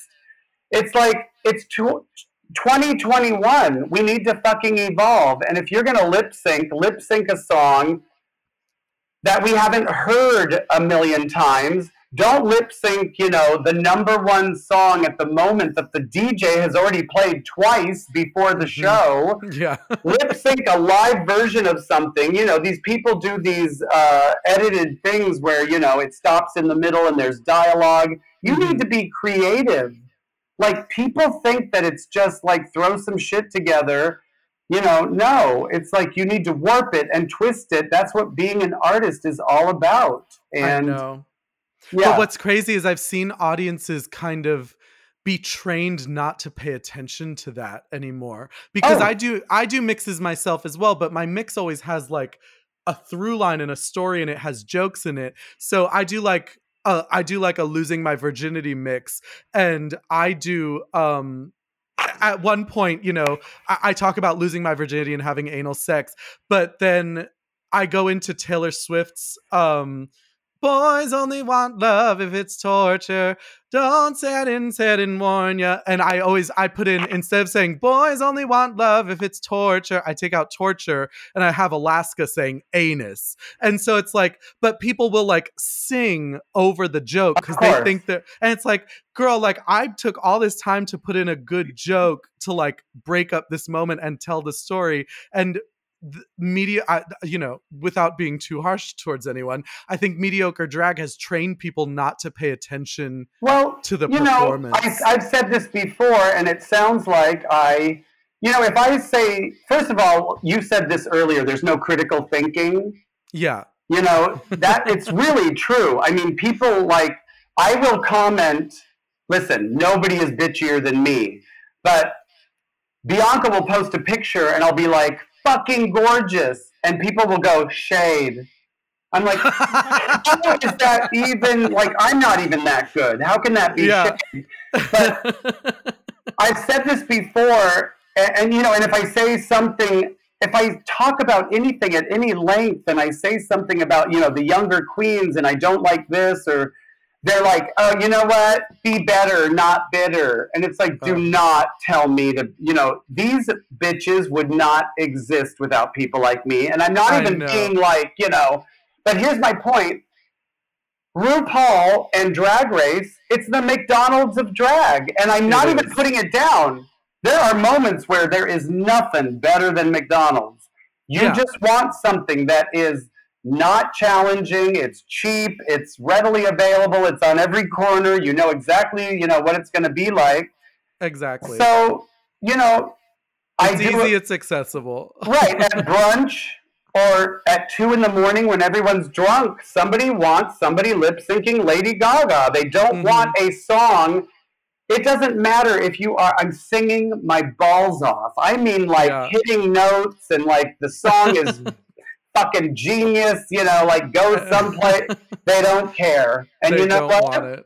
Sometimes they just want garbage. They do. And that brings us to our next talking point. We have ventured so far from Carrie. I was like, we forgot this movie even existed. I know, right? I apologize for taking you on such a wild tangent about drag. You know, one of the things I wanted to talk about when it comes to your experience with Carrie is that you said you saw this movie in the theater when it first came out. Do you have a memory of how the movie made you feel when you saw it, and the experience of going to see it in the theaters? Because I was unable to, unfortunately, because I'm so young that I didn't manage to see it. Well, I have a few memories. I mean, the number one overriding memory is just that the whole movie to me was very dreamlike. It was different than any movie I had ever seen. And by the time we got to that prom sequence it literally changed my life. Like I said, like I'd never seen anything like it before in my life. The camera angles, the colors, it was just like a gorgeous bad dream. And then, you know, the movie's, you know, sexual. So, I was a certain age. I went with my sister, and then there's the blowjob scene, and I was like, oh, my God, I'm sitting next to my older sister. This is embarrassing. And I don't know. It was just very... I just remember, like, I've never seen anything like this. So it wasn't like... And you must have been very young when you saw it. Well, it came out in 1976, and I was born in 1963, so I was 13. And 13, that's what I'm saying. 13 is just about the most, you know, like, what's the word I want to say? You know, tender age, not tender, what is the word? What is the word I want to say? Oh, that's so crazy. Impressionable. It's just the age where things make a difference. Yeah, but everything is sensitive. I didn't think of logical things like, oh, what a great message. It just really, the pacing, and you know, now if you watch it by today's standards, it's kind of long, you know, there's these long... I just loved everything about it. And it was just so well made. Like, you know, the scene at dinner with the, you know, the Last Supper behind them and the lightning, and just like, it was just so good. It was so good. And, you know, you feel powerless. And here's, you know, this, you know, kid who has power, you know, and can sort of make things happen. And also I'm a fatalist, you know, I love where it's like, oh my God, she looks gorgeous. And now you can look back, you're like, this is not going to end well. Like, she looks gorgeous and she's with the hottest guy. And, you know, and that's why a lot of people, you know, and then it's just like, it's like a fucking nightmare. And like, you know, I hate to say it, but sometimes like that's, I love movies like that. Like there's a movie called Wages of Fear. It's super old by Clouseau. It is so, it's like nobody gets out alive. It's just like, you know, I mean, I think of like Identity. Do you know that movie? Yeah.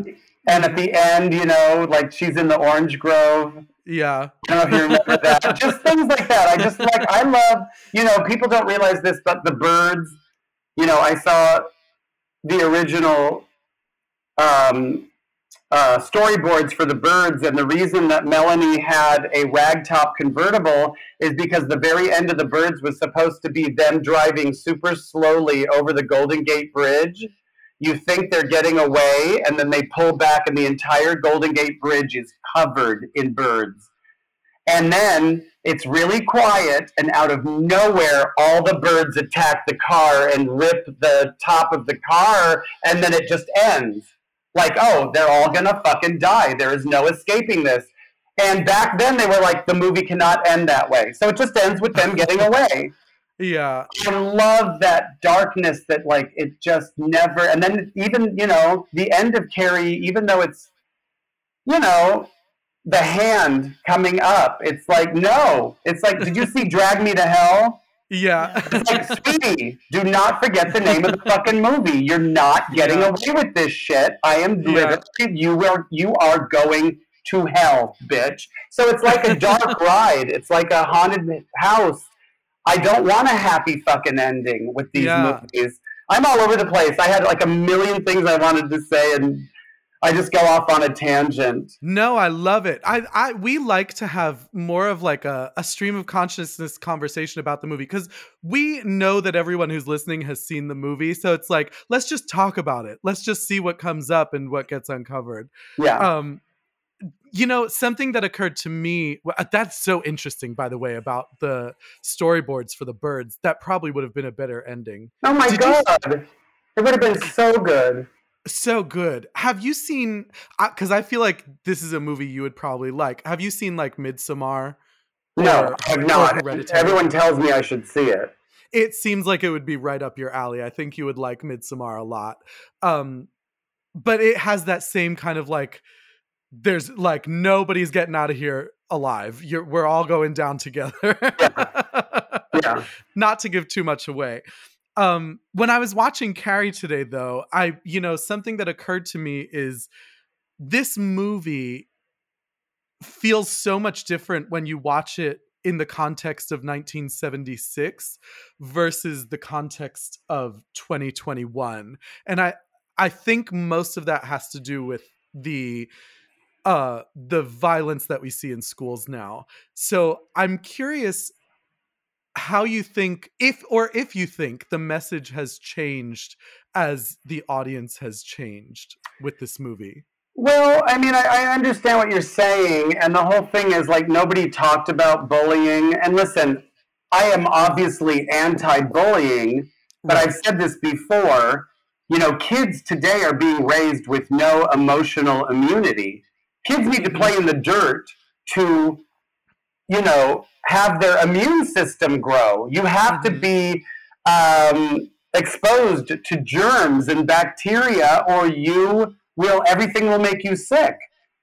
Growing up, I was never exposed to cats. My mom is Italian, and in Italy, the cats are feral. I mean, they look at cats like they're rats. Like, you know, you don't have a cat.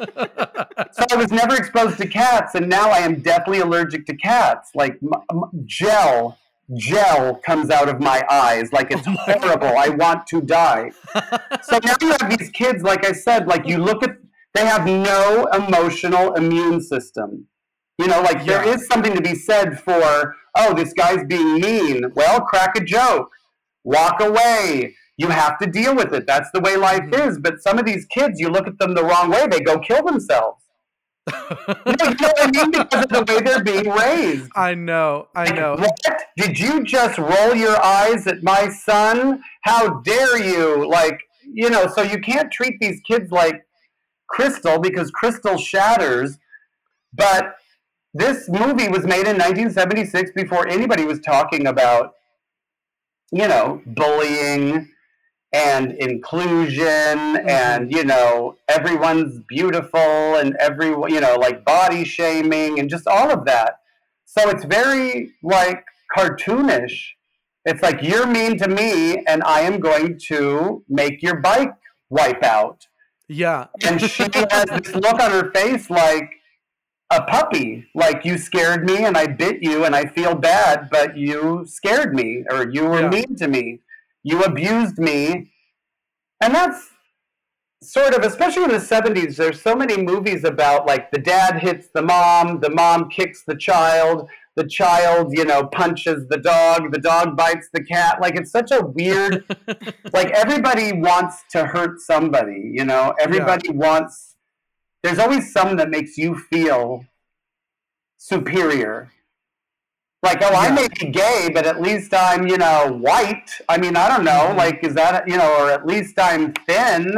At least I've got a good body. At least I've got a big dick. At least, you know, I may be this, but, I, you know, at least, you know, I'm a lesbian. But I don't know if people think that way, but it just seems like a hierarchy of evil, or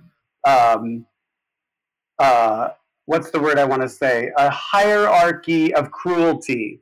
Yeah. Like, it's a sickness, and it really is weird that, like, you know, and that's why the whole Trump thing just, like, upset me so much, because it was just all of a sudden, like, being sensitive, and sure, we go overboard. I made the joke about, you know, LGBTQ, now it's the entire alphabet.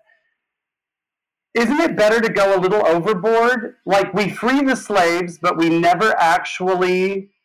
Like, we have Jim Crow, we keep people down, like, do it properly the first time. Don't just go through the motions. It's, again, it's like putting that rag under the, you know, under the sink, in the cabinet, in the dark. It's like, so, God, I'm really all over the place now. So when Trump came along and people were just making fun of caring about other people, like, actually, like, it's cooler, like, we live in a fucking, you know, Trump was just, like, pro wrestling. It was like, oh, we have good guys and bad guys, and, you know, I like to offend people, and fuck you, and this is, you know, PC is lame, and it's like, it's not PC to be nice to people, and to not judge them by the color of their fucking skin. Like, that is not politically correct. That's called being human. Yeah, it's empathy. So to belittle it and mock it and make it cool, you know, like, it's so stupid. Like, yeah, someone's going to say they're trans so they can go in a bathroom and molest a kid. I said this online once, and I was like, this is the truth. If you have a kid, I totally understand wanting to protect your child, but if every time you look at an adult, the first thing you think of is they want to fuck my kid, you have a problem, and you are fucking sick in the head. Yeah, it's true. Newsflash, it is not that prevalent. So for them to think that, like, you know, all Democrats are these fucking child molesting, baby eating, like, I know. How did it get to this? That and that they're selling babies. Conversation get to this. I have no idea. All over the place. But anyway, that's our phrase on the podcast. We always say, but anyway, when we've gone on a hell of a tangent. So I freak out. I just, you know, like, God, it's easy to. And I think that this movie kind of exemplifies that. Like you said, it's like, Well, you know, we're celebrating the asshole. You are celebrating the popular, gorgeous people who are actually ugly. Like, they're not good people. We are, you know, validating and rewarding the wrong thing. And back then, it was just like, you know, kind of like revolutionary to point out that things are fucking fucked up and backwards. And you should be careful because you never know who you're dealing with. You know, like, you think that you're just stepping on a spider. And guess what? The mommy spider, the mommy spider just saw you kill her baby, and through her seething rage, she is going to become a giant thing and eat your fucking face. So just, like, be nice to everybody. Exactly. That's the message. And honestly, that was another one of my biggest commentaries about this movie, is I was like, you know, it's so crazy to think how far ahead of its time this movie was, not just in its commentary on bullying, but also its commentary on the lunacy of, like, Christian extremists. Yes. And things like that people just were not talking about in the 70s. And if you want to talk about Christian extremism, I think that Margaret White is the only person you can start with. Yeah, no, totally. And, you know, I don't know if you know this, but that whole speech about, you know... The whiskey on his breath. Brian De Palma was like, we're cutting that. We're not going to even shoot it. And she was like, I learned the whole thing. No, not only did she learn it, she was like, I really think this explains why this character is the way she is. Yeah. She wasn't always this, you know, like, you know, she's human. So he was like, okay, let's try it once. They shot it once and it made it into the movie. He was like, I could not put it in the movie. I mean, how can you watch that? Can you imagine the movie without that scene? No, it's everything. Critical. Anyway, so it's everything that Shonda Rhimes wants the speeches in Grey's Anatomy to be. Oh, totally. But my husband and I joke about that all the time.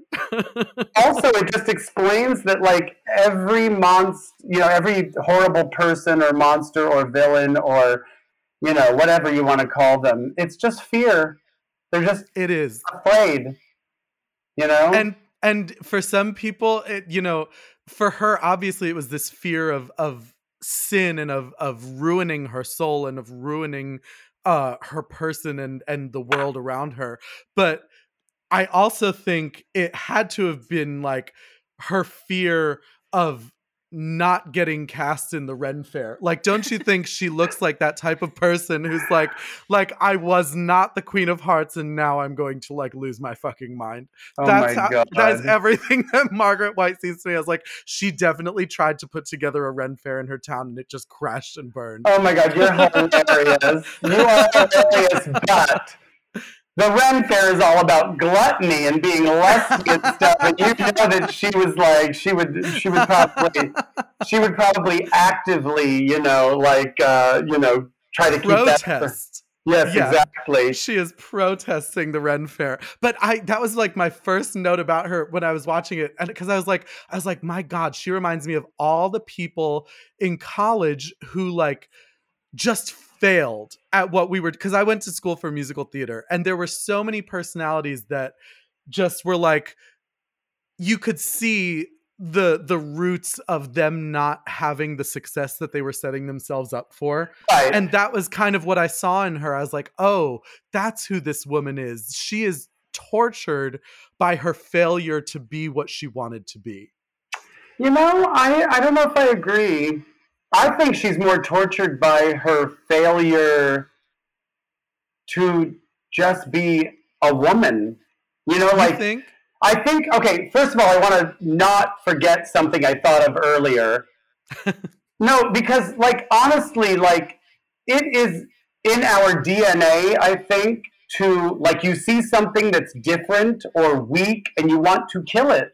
Mm. Like, you're like, no, that's different. Absolutely not. This person only has, you know, 9 fingers, weird, not normal. That this whole... person is Rosé. Kill it. There you go. Full circle.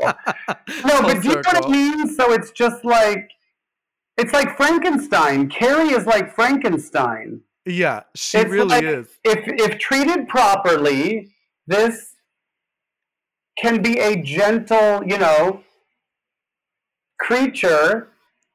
But if you, you know, poke the hornet's nest, but, you know, like I said, like if something is weak or just not the same as everybody else, like just, it's all about, and that's why, you know, with the Jews in the Holocaust or, you know, like build a wall or, you know, it's just all about like othering people. That's the way that you do it. Like this is not, you know, like make America great again. Like when was America ever great? And, I mean, you know, I'm not even saying it wasn't great, but when you watch Mad Men, it wasn't so great. For, you know, America is its most, you know, successful and productive and, you know, but it wasn't great for people of color. It wasn't great for women. It wasn't great for gay people. You know, it wasn't great. It was great if you were a fucking white man. And now white men of a certain age are fucking terrified. And we're all like fucking Carrie, like deal with it. And we are the most powerful. I will never understand wanting less. Why would you want less diversity, less culture, less color, less, like to call places shithole countries? Like you're talking about Mexico and Africa. Do you know the fucking civilizations and like what has come out of these places and the Middle East? And like, no, just have people come over from Norway or Germany, like these fucking white people. Like that's what he means by shithole countries, black to brown people. And it's anyway, so it drives me crazy. And on that note, I will just bring up one last thing, and that is everybody needs to see the movie Summer of Soul. Are you familiar with it?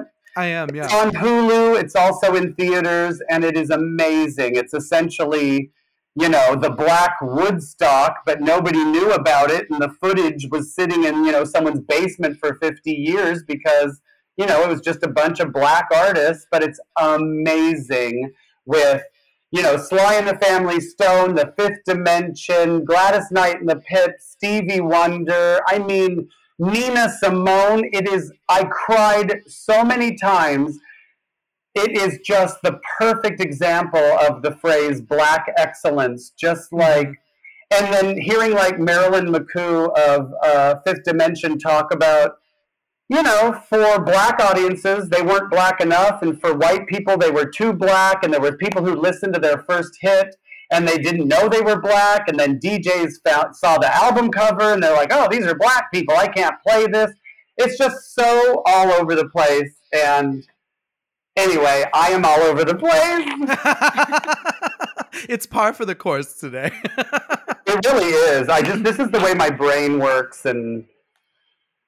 we won't take up too much more of your time, because I know you can't do I'm meeting friends for dinner far away. I just have one question for you before you go. Is it about Scream? It's not about Scream. Before you go, I'm curious. You have worked in some of the most amazing theaters in the country. You have worked with some of the most amazing people. You have been all over the world. Do you have any spooky stories? Oh, well, yes, I do. I mean, first of all, at Casita del Campo, which is the Mexican restaurant where we perform the Golden Girls and we do a lot of shows there, there was a rumor that it's haunted, and, you know, it's been there since 1962. Rudy del Campo, who was a dancer, he's in West Side Story. He opened the restaurant. It's been gay-friendly since day one, way before, you know, it was this, like, mashup of gay and Hispanic, you know, and so all his co-stars, like, you know, Rita Moreno and, you know, Chita Rivera and, you know, like, all these people, you know, George Chacaris, all these people, anyway, would go there. And I don't know if it's true that it's haunted, but I remember once we were doing a show there, and sorry, somebody's messaging me. God damn it. And I think the ghosts are trying to keep me from telling this story. So anyway, we were doing one of those things with the Golden Girls where we had a show, like a matinee, and then we had a later show, and we would eat in between. So everybody went upstairs to eat, and I forgot my wallet or something, and I went back down. And I heard someone talking in the sound booth, in the like little, you know, because it's a black box theater and there's like a little sound booth. And the guy who does our sound is JT. And I was like, JT, aren't you going to eat with us? Or what are you going to do? And no answer. So I walked over and I looked and there was nobody in there. And I distinctly heard somebody. I didn't hear what they were saying. It was just kind of a mumbling. Huh. So, and I've heard things about Casita, but... I was on tour with Dita Von Teese, and we were in somewhere in Australia or New Zealand, and we pulled up to this. When I get tired, I get really psychic. Like, I will just blurt something out, and somebody will be like, how did you know that, or why did you say that? Because I'm tired, and I'm not thinking too much. Yeah. So we pulled up to this hotel, really fancy, super old, just like off the charts gorgeous. I think it was in New Zealand. The moment we pulled up, I felt it. I was like, oh my God, this is like The Shining. Like this reminds me of The Shining. In my head, I remember thinking that. And we checked in and I went to my room and I was taking a hot bath because I'm old and I have creaky bones. And I had my cell phone, you know, because, you know, that's what you do. And the light in the bathroom went off. And then it went back on.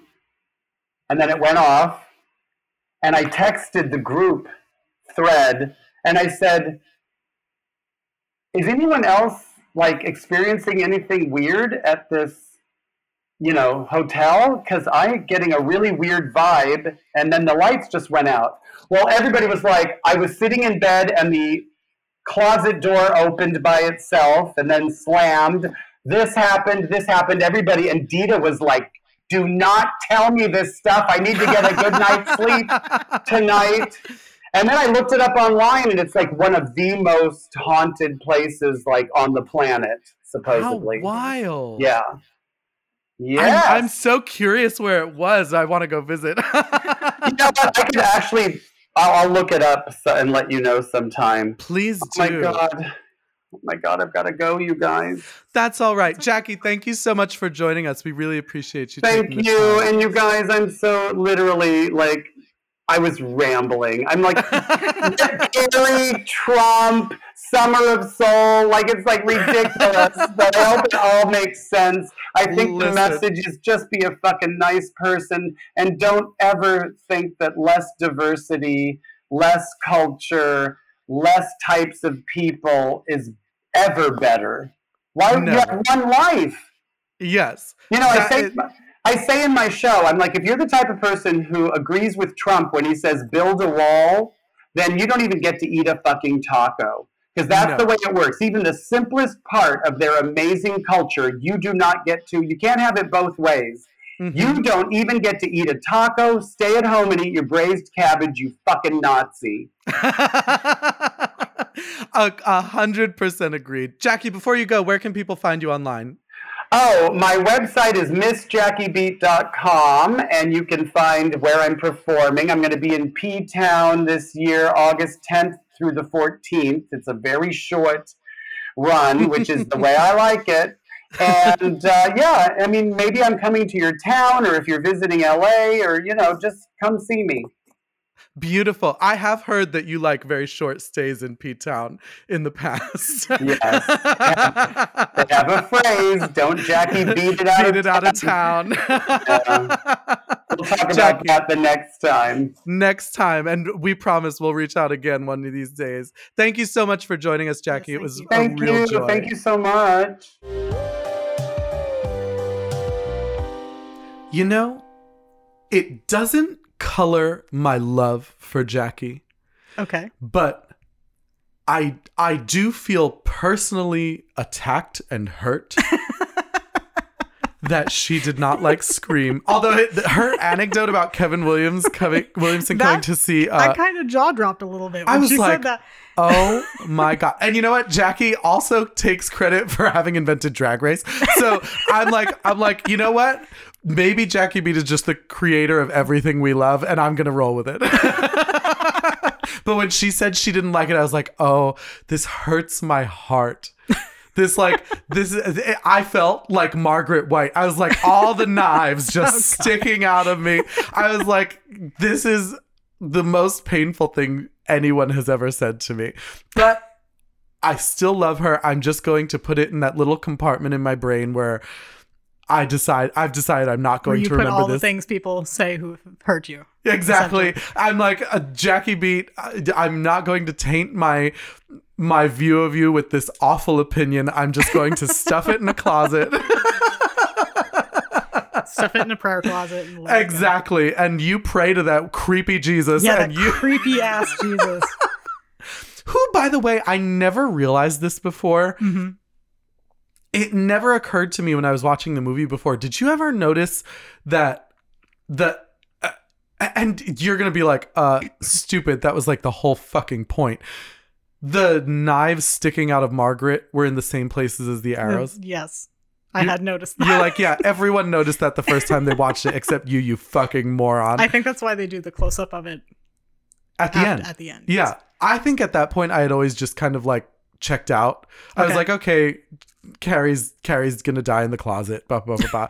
And this time, of course, I had to watch it more critically. And I was like, huh, the more you know. That is the creepiest fucking Jesus, though. It really is. Like, I've seen some creepy Jesuses, and that is the creepiest Jesus. The creepiest Jesus. Yes. That's the Jesus Lorraine keeps in the bedside table for when Ed goes on trips and she's alone. You know what I mean? That's the Jesus. When she lets Jesus fuck her. Yeah. That conversation was so much fun. And I think... It's so much fun to talk to someone who has such a passionate love for this movie. Yes. Jackie clearly loves this movie quite a bit. And I do too. After, you know, I've seen this movie a number of times, but I don't think... I've always loved it. It's a great movie, but I think I had always kind of dismissed a lot about it.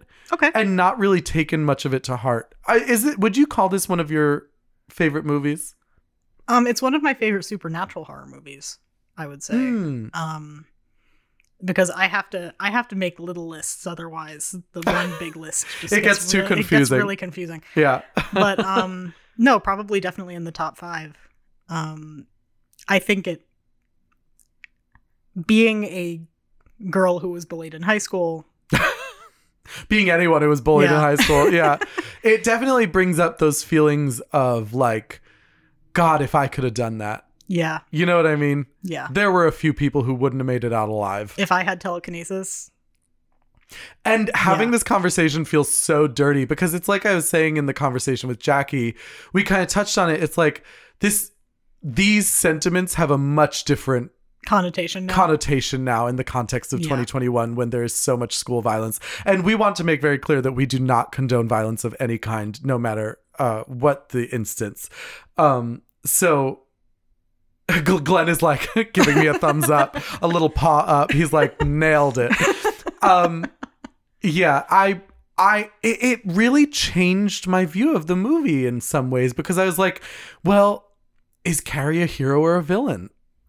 Because in the context, when you look at it as like on its face, Carrie's kind of the hero because she puts all the people who tortured her in their place. But then when you look at it from within the context of like, say, Columbine, where those kids said that they did what they did because they were bullied and they were whatever. It's like, well, I don't at all agree with what they did. So it's like in a fictional setting, yes, it's nice to see the evil kids get what was coming to them. But in the reality, obviously, you know, things are a bit more complex, you know? Yeah. No, it's there are definitely layers now. A lot more layers. Yeah. But I do definitely, you know, I feel very much in tune with what Jackie was saying as well. You know, all of us as queer people have probably been in a situation where you were victimized and bullied in high school and where you felt like I can't say that if I had been Carrie, I would have done anything differently. You know, if I had been supernatural, but we're talking about totally unrealistic hypotheticals. I'm not talking about taking weapons to school. I'm talking about like, you are a supernatural being. I probably would have done the same thing. I mean, I think that's valid. Especially because the reason I will call Carrie a hero is that she was prepared to live and let live. Yeah. And then they took it a step too far. You know what I mean? When they made her the prom queen, she was ready to join the group and say, okay, bygones are bygones and I'm going to participate. I'm going to move on and I'm going to be a part of whatever this is. And obviously the way events played out were very unrealistic as well. Yeah. I don't think people really do things like that most of the time. No, I like to think that that's entirely fictional. Yeah. Everything about this is fictional. So we are analyzing this purely from a fictional standpoint. Although, you know, it's funny, and I've talked about this on the podcast before. There was an instance even in our high school where something on a much smaller scale kind of happened, you know? Yeah. And I've talked about it before on the podcast about my friend Steven, who was nominated as most dramatic in the yearbook. And it was because he had Asperger's and was prone to breakdowns and people, but he was very into theater. And that's how he and I were friends, was through the theater and the drama club. And so it was presented to him as though he was the most dramatic as a thespian. Right. But they nominated him most dramatic almost as like an in-joke behind his back to make fun of him. And that is a very real thing that happens. And that is something that is inexcusable and cold and cruel and gross. And it's the reason I don't go to things like my high school reunion, because I'm like, people who are capable of doing things like that don't change much. No, I like to think that people learn a little bit, especially once they kind of go out into the wider world and realize that, hey, you thought you were hot shit, but you're not. I mean, I always hope so. And I've met a couple of people that I went to high school with who I think that's true for. Mm-hmm. But yeah, no, most of them stay dicks.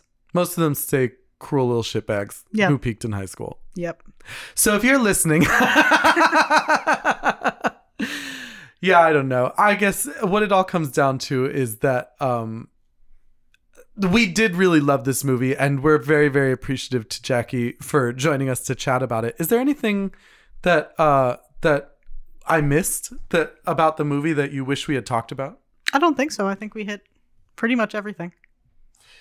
Well, if that's the case, then I'm going to call Carrie officially case closed. Okay. Thank you, Lily, for putting us in touch with Jackie Beat again. It really was a joy to get to talk with her.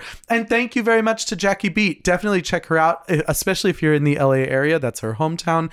You can check out her show Golden Girls with a Z at Casita del Campo, and you can check out her shows like Clowns and Carbs and her other one-woman shows all over the country. She tours them. She will be in P-Town, so check it out. And otherwise, you can check us out next week with more minisodes on Patreon and more episodes right here wherever you're listening. So until then, stay spoopy and remember. Well, he's not coming. He is coming, Mama. Now stop it. I'm nervous enough. No, he's not coming. He's not going to come. No way!